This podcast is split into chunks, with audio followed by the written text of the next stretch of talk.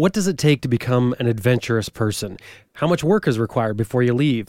And what do you need to learn before you go on your adventure? Sherri Jo Wilkins does not consider herself to be a brave or outlandish person, but she is an adventure rider. And coming up today, Sherri Jo Wilkins gets her first taste of adventure on a sailboat film trip, which leads to, naturally, a motorcycle adventure. See, many riders we speak to here on Adventure Rider Radio have learned their lessons or their trade of travel and adventure through the school of hard knocks, or you could say baptism by fire. Meaning, much of what you need to know about adventure and travel is learned by experiencing it. So, while some wait for the right time or more information, others would argue that some of it, at least, if not all of it, can only be learned by doing it.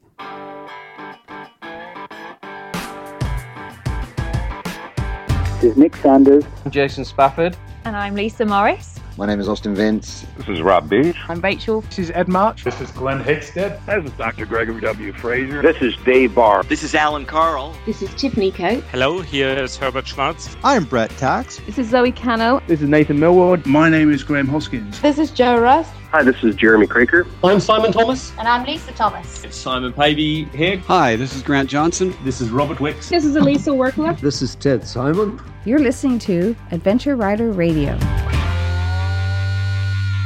This episode is brought to you in part by Max BMW Motorcycles, outfitting adventure riders since 2002.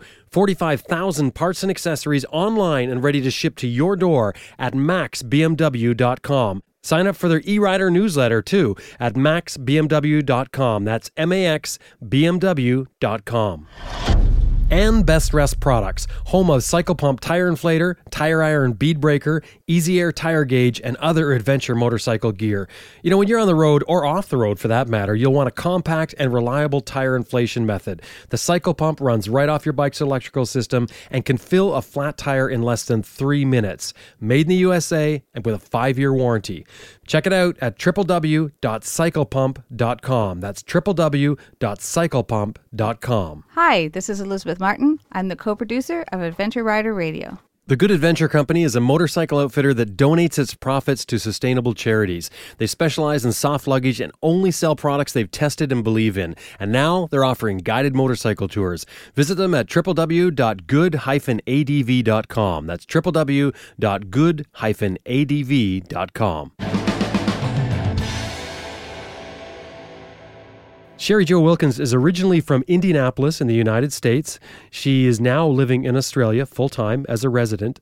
Her first adventure was jumping on a sailboat where a guy was filming for the Discovery Channel, and that gave her the taste that she couldn't let go of. And from there, she turned to a motorcycle and headed out to travel the world. Today, we're going to talk with Sherri Jo about this trip, and she calls it the Because I Can World Tour. Jo Wilkins. I was born in Indianapolis, Indiana, and residing in Adelaide, South Australia. And I'm an adventure writer. Sherri Jo, welcome to Adventure Rider Radio.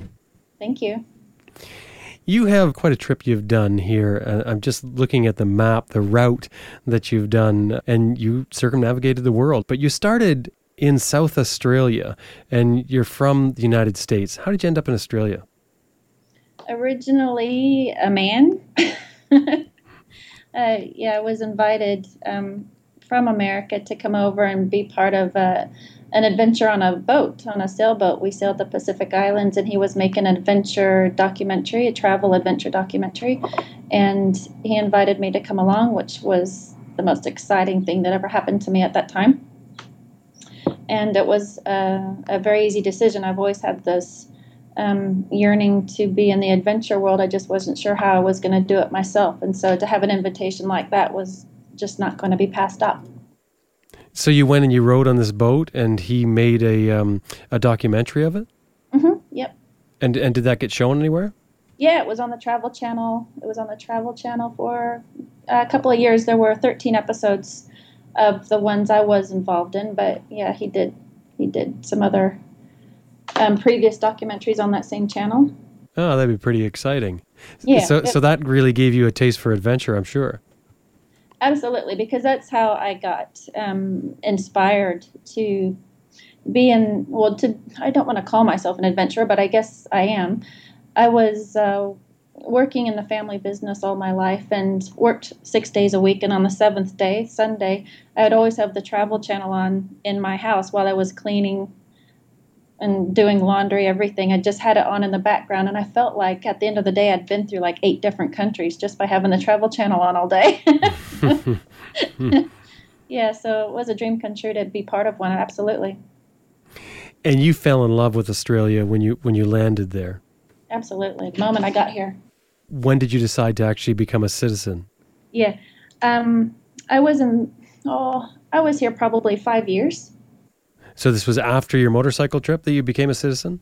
Yeah, it no, it was before the motorcycle trip. So I had finished the adventure on the sailboat, and then I was back here in South Australia working, and applied for my citizenship. And that you have to go through a, a process you probably might be aware of of permanent residency and then um, application for citizenship.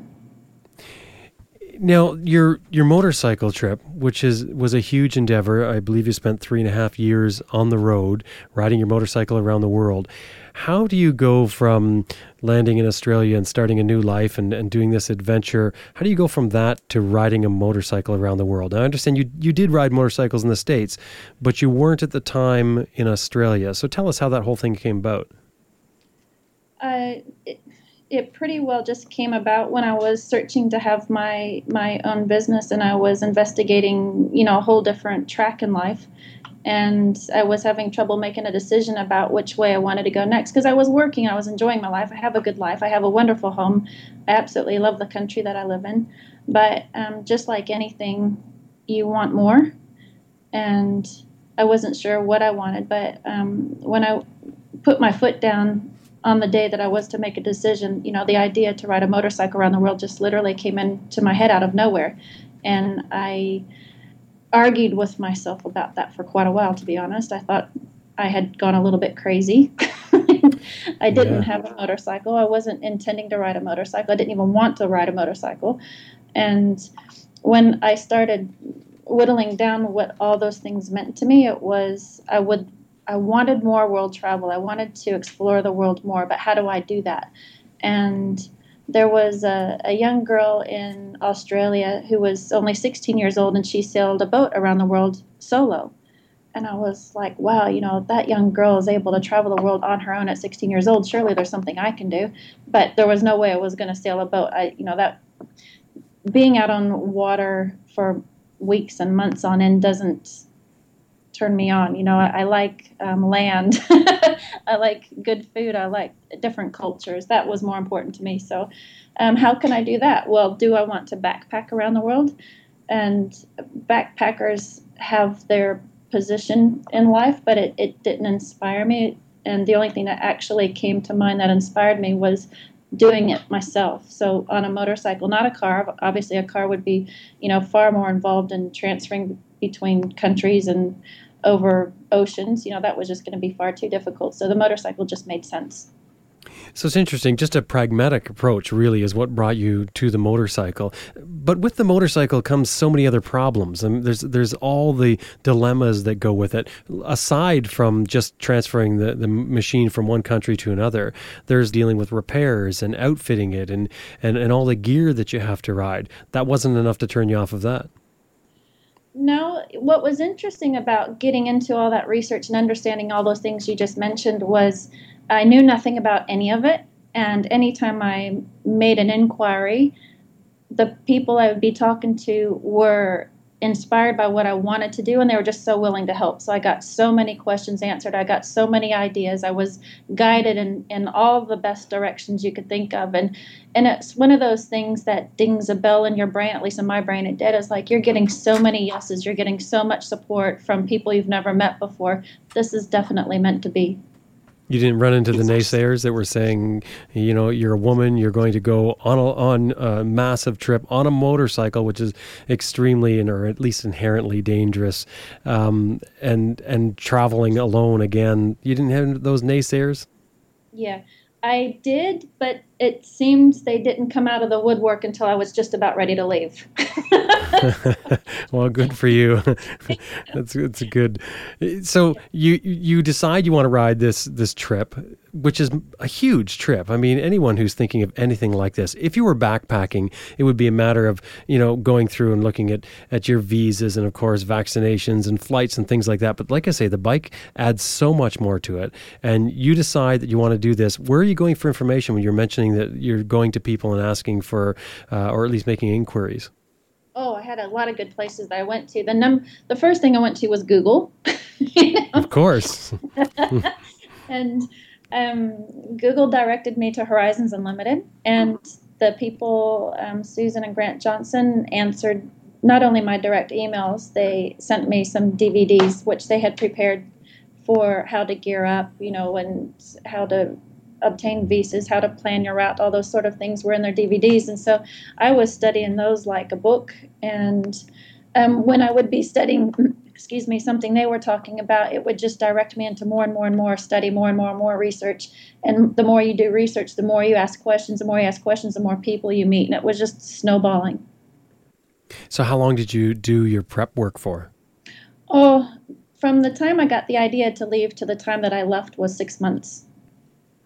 Well, so, that's a that's a good long time. Uh, what, what did you do for things like insurance and, and all those technical aspects? Did you handle all of that ahead of time? Yeah, I handled what I could ahead of time. Uh, there was no option to get insurance for the motorcycle for um, everywhere that I wanted to go. So that just came to be in each individual country. I would purchase motorcycle insurance. My health and accidental death, all those sort of things, came from a company in Australia, and, and that was just a, a yearly fee. Um, yeah, that would cover the two insurances that I, I went after. And what did you do for a bike? For which bike did I choose? Yeah. Yeah. I in my research, I listened to, I focused on actually women who had been doing long distance travel on motorcycles, and I found a few of them made a, a common comment, and that was that if they were to do it again, they would do a smaller bike.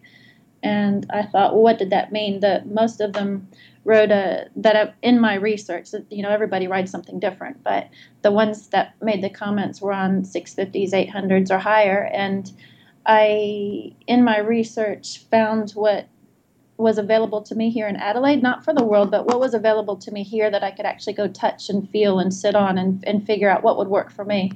And there were four choices here in Adelaide at the time, and that was the uh, Yamaha Tenere, the KTM 690 Enduro, the BMW 650, and then there was an Aprilia Pegaso. Those were the four I was considering at the time. I literally put everything down on paper. I, I didn't have a chance to ride them all. I just put them on paper, and I thought to myself, "You're you're not the strongest woman in the world, and you're traveling alone." The thing I really wanted to focus on was getting the smallest, lightest bike I possibly could, which was the KTM 690 Enduro, and the weight of that bike alone came up to be 138 kilos dry, and in comparison to the BMW 650, that bike weighed, if I remember, 199 kilos dry. That was the difference in weight. Oh wow, that's considerable. Yeah, and for the the same sort of power, I I went with the KTM. So you're riding the the KTM 690R, and what was that like for maintenance? Maintenance was really good. I'm not a mechanic, so I can't talk about what it was like for maintenance, as um, from my own experience with the tools. But um, I was well prepared with where mechanics would be in, in most places that I needed to go. And I followed very strictly my maintenance intervals that were recommended by KTM for that bike. And I felt like that is what gave me such a good ride around the world because I really had such good luck with that bike um, up to 100,000 kilometers. So it was. Um, you know, you'd have your oil change intervals, you, and there was really no other mechanics that went horribly wrong. A couple small things, but nothing, you know, worth mentioning. So um, the bike treated me very, very well, and I hope to say that I treated it very, very well. You've got your gear, you've got your bike, you're prepared to go. How did you choose your route? And by the way, in your route, I noticed you missed Canada, but we'll get to that later. How yeah. did you choose your route? I, I, you just sort of wing it. Um, I I was able to plan up to Russia. And that became a really big issue, the planning in the planning stages. While I was here in Adelaide, I was trying to plan the entire world.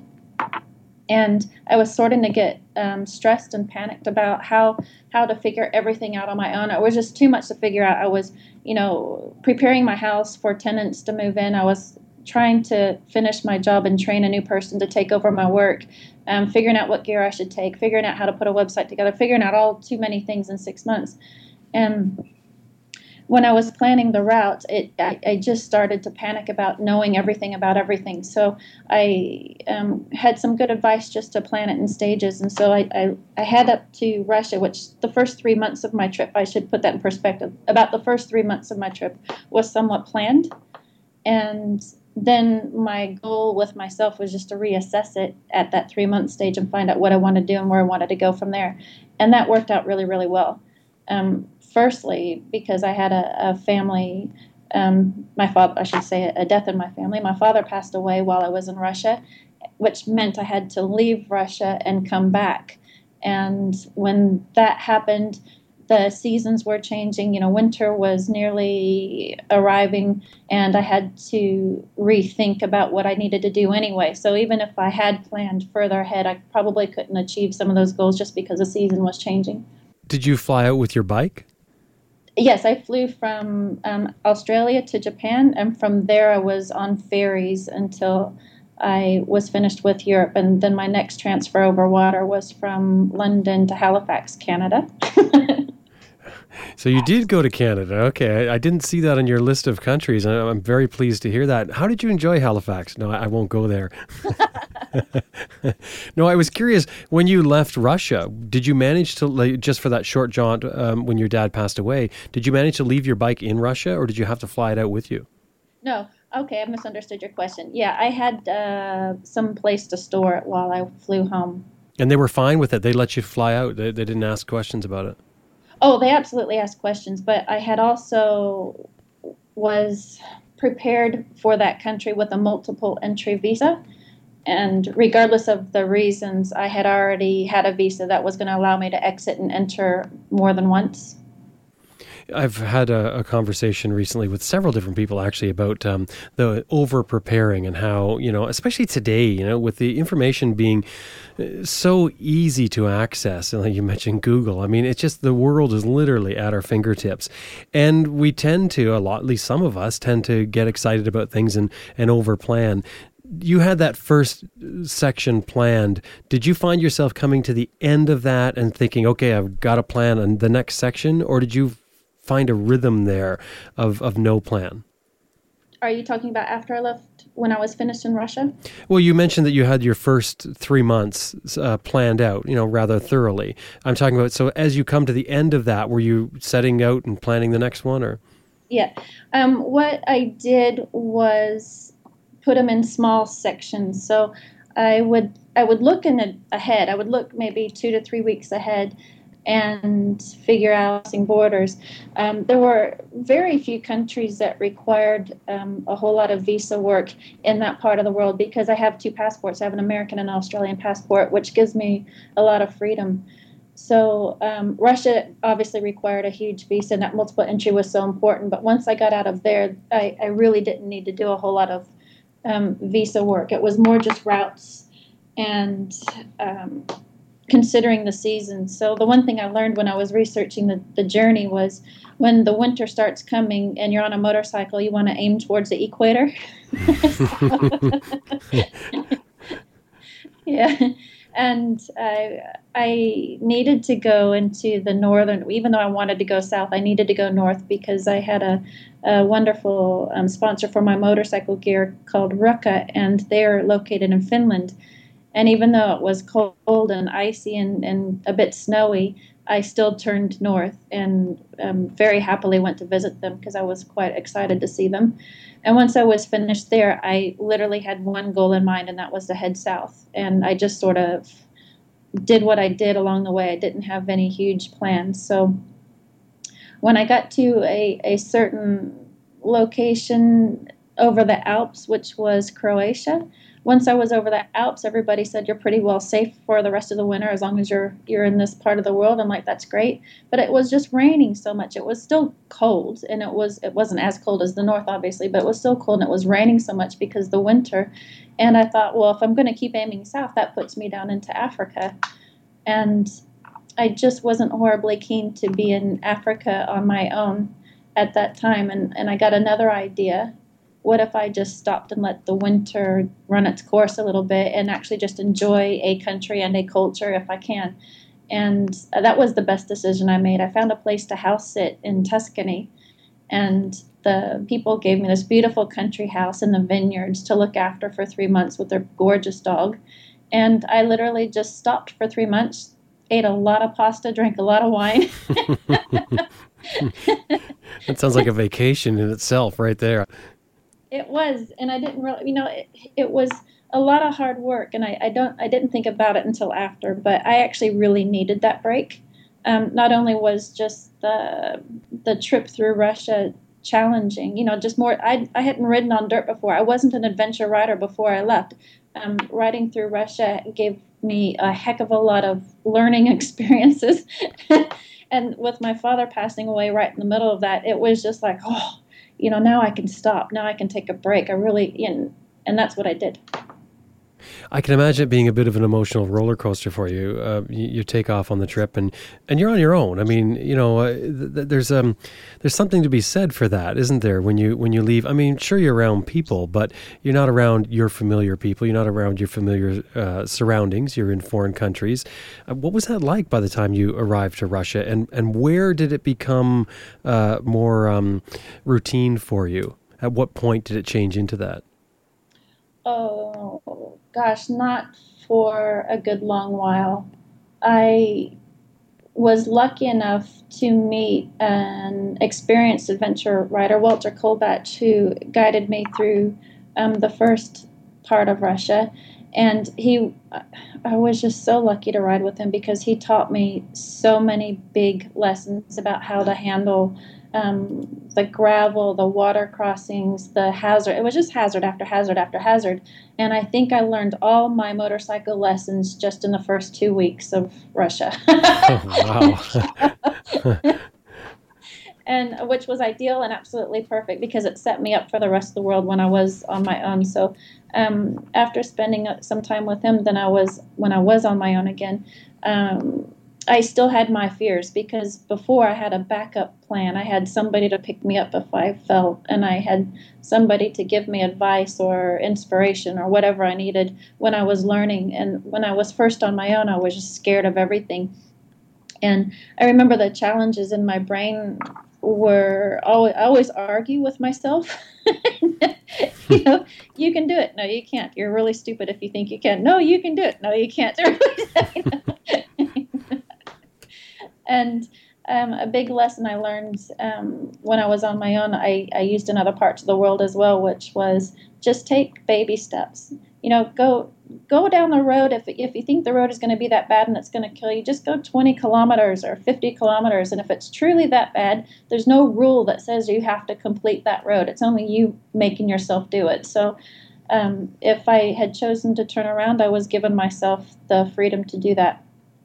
And luckily, I can't think of any place that ever happened. If I just took these little baby steps and got myself out there, then the rest of the way was okay. When you said lessons, you learned all your motorcycle lessons in the in the first part of Russia. There, what lessons?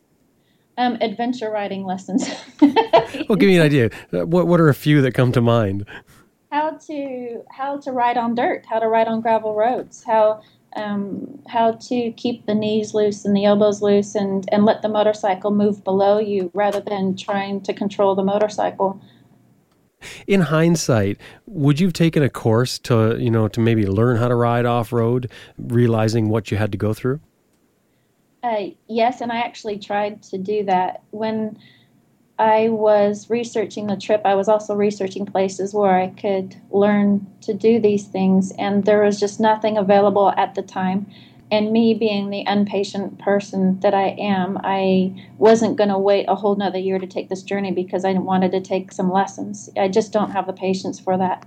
So um, call it ignorance or naive. Mm-hmm. I was just um, too ready to go and hoped for the best. And it worked out. You managed to, to learn the skills, keep the bike upright for the most part, and um, and complete the trip. Did you have any serious problems when it comes to riding? Not, I mean, obviously, when you're learning, you, you have plenty of problems, and that's the learning process is overcoming them. So, yeah, I, I went into my water crossings um, either too slow at first, which would cause the bike to stall, and then I was going through them too fast, which just caused me to fall over anyway. And, you know, just learning to assess the water crossing, go at a nice constant speed, was what I needed to learn. But by falling over and by going too slow and stalling, it helped me determine then in the future what would be the best speed for that particular water crossing. Uh, learning through the school of hard knocks. You mentioned you're not a mechanic, so what happens when you you know you you suck water in the engine or, or something else happens? What do you do for repairs? Well, um, luckily, I had my wonderful teacher Walter with me during those days. So um, he taught me as soon as you can get that bike standing upright and just start it. You know, start first of all, you want to kill the switch as soon as you go underwater, and then as soon as you get it upright, start it as quick as you possibly can. The the quicker you can get the motor running, the more likely you can ride it out. So um, yeah, those were the lessons I remember from that particular crossings. Yeah. So running into Walter Kolbach was a, a fantastic thing for you at the start. Oh, I couldn't have been any luckier. I couldn't have found a better teacher, and I couldn't have been any luckier. Are you hoteling it on the trip, or were you camping? Uh, both, absolutely both. Yeah. Did you start out going through Russia camping, or, or were you sticking with hotels to begin with until you got the feel of things? I was more willing to camp, and Walter was more into finding the hotels. And it, his trip was shorter than mine. Mine was for the whole world. His was just to do Russia. So um, the good thing is, is when you travel with a buddy, uh, you know, anywhere in the world, you, you share accommodation costs. So um, that worked out. That worked out fine. And then when I'm on my own, I mostly camp. And where did you part ways? In Irkutsk, which is um, down the bottom in the middle of Russia, just um, below Lake Baikal, if you know where that is. Yeah, and and at what point was this? How many months are you into your trip? Oh gosh, I was. This was only the second month into my trip, but um, we were we rode together um, two or three weeks. Yeah, only a short time. So only two months into your trip, and then you're you're thrust out on on your own. Um, what, what was that like? Oh, I was nervous. My first big test was Mongolia, and I I was really really scared to do Mongolia on my own. I didn't know a whole lot about it. I can honestly tell you that I didn't research all my roads to the nth degree. Like I didn't research the countries to the nth degree. I actually enjoyed things being a surprise. Uh, I knew a little bit about Mongolia just because I watched the Travel Channel so much. Um, but when I crossed the border, you know, everything was different. I had gotten used to the language in Russia. I'd gotten used to the food. I'd gotten used to where the fuel stops were and, and what it was like to purchase fuel in Russia. And then everything just changes, you know, as soon as you cross the border. And it's like, oh, you know, I just really had to take a step back and really consider what I was doing and how I was going to do this alone. And that's um, the first big country where it was very isolated and I was very much alone that I, I needed to do that baby step lesson. I really had to talk myself into it, but I'm so grateful I did. If I had turned my back around, if I had walked away from that journey in Mongolia, I would certainly be kicking myself. It's still one of my favorite places I went. Were there times when you were about to do that, you know, where the stress level gets too much and you're about to say, nah, this is, this is it, I'm packing it in? Yeah, on the road, no, but just psyching myself up for the road, yes. Before you left?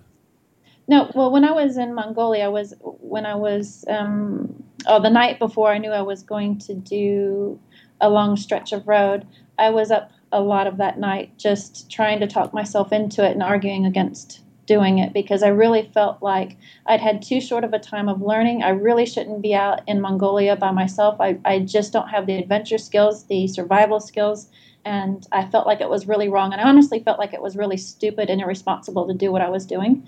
And then my other side of my brain was arguing, but this is what you came here for. You came here for this adventure. Are you literally going to turn your back around and walk away from the adventure that you put so much effort into getting to?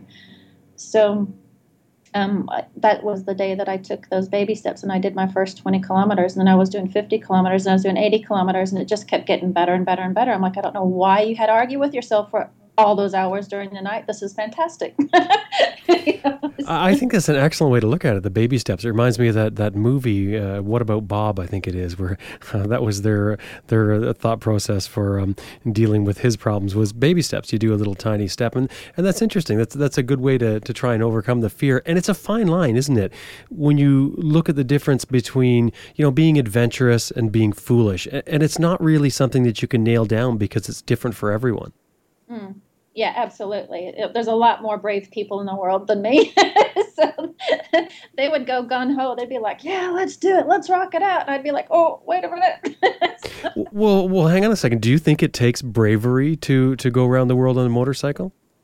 No, I don't think so now. I would have thought so before though. But because you've done it and you realize that maybe what it's not that hard? Exactly how did people treat you when they find you know you're a woman you're riding on your own and you're traveling around the world? It just it seems like such a, a huge thing that you're doing. I expected it to be ridiculously dangerous. I expected i'd be scared to talk to anybody. I expected i was going to be shaking in my boots all night long in my tent. And when i got out there I got the absolute opposite reaction, as you'll hear everybody in the adventure motorcycle world say. The people just want to give so much of themselves. They are so generous and hospitable. And I always knew that I needed to rely on instincts. You learn that from a young age, and I just followed my instincts and I let my instincts guide me whether I wanted to be somewhere or not. And there were only maybe two places in the whole world where my instinct says, You're not staying here tonight.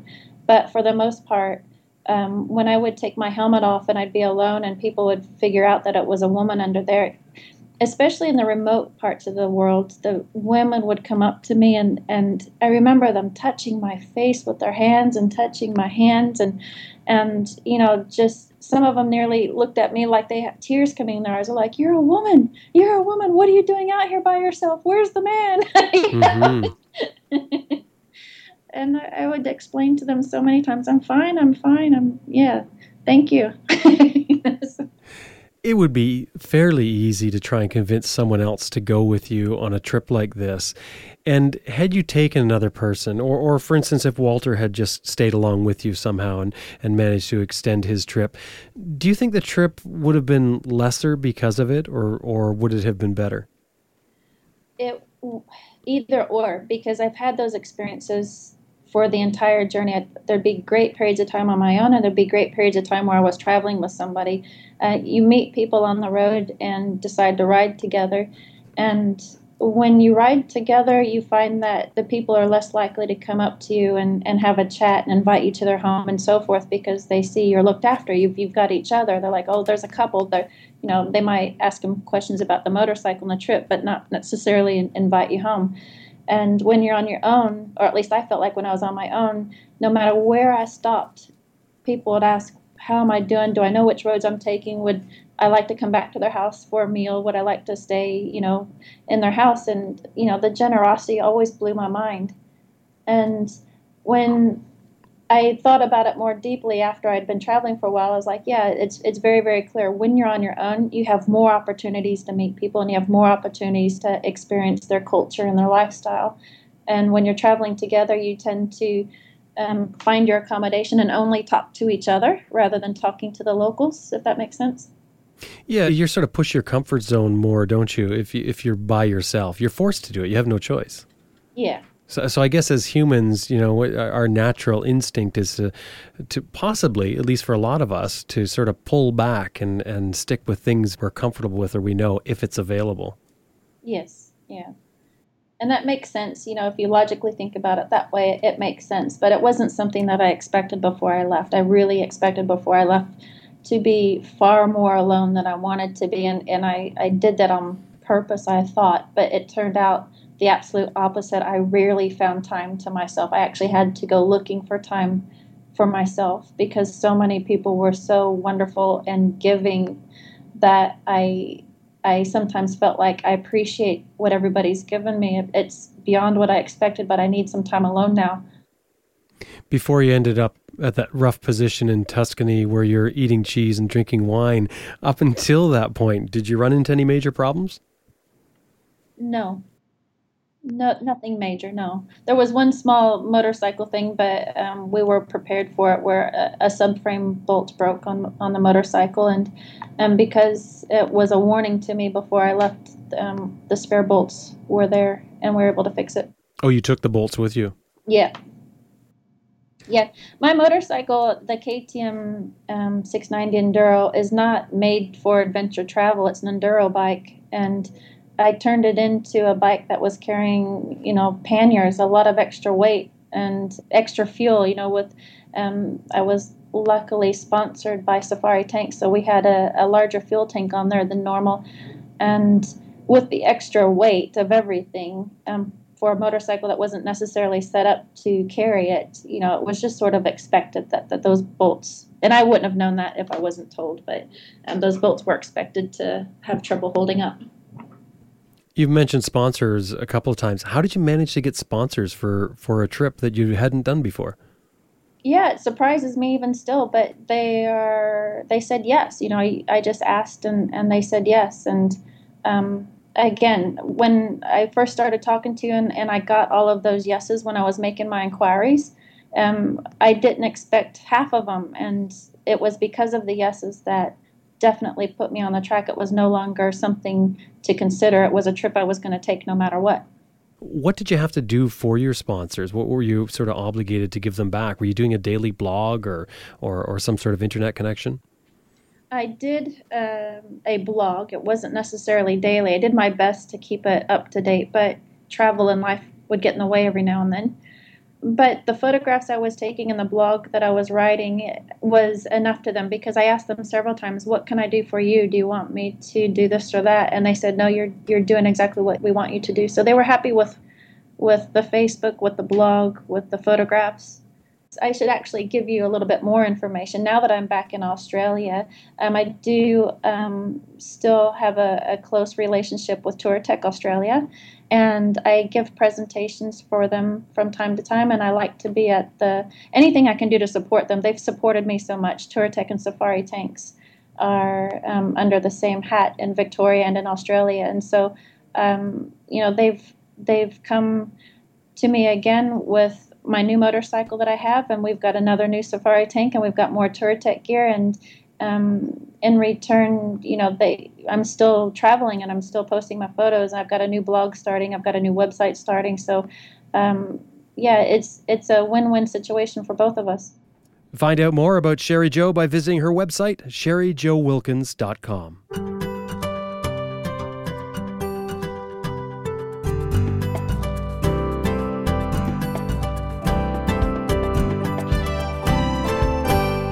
Just to let you know, today's episode of Adventure Rider Radio was recorded right here in, well, I guess you could say the outskirts of Revelstoke, British Columbia, as we sit uh, with the back of the studio open, the sun shining in, the fresh air around. You may even heard there somewhere in, in this episode, you might have heard some woodpeckers calling, or maybe some ducks or something like that. But that's all to do with uh, environmental recording, you could call it. And it's great fun being on the road, I'll tell you that.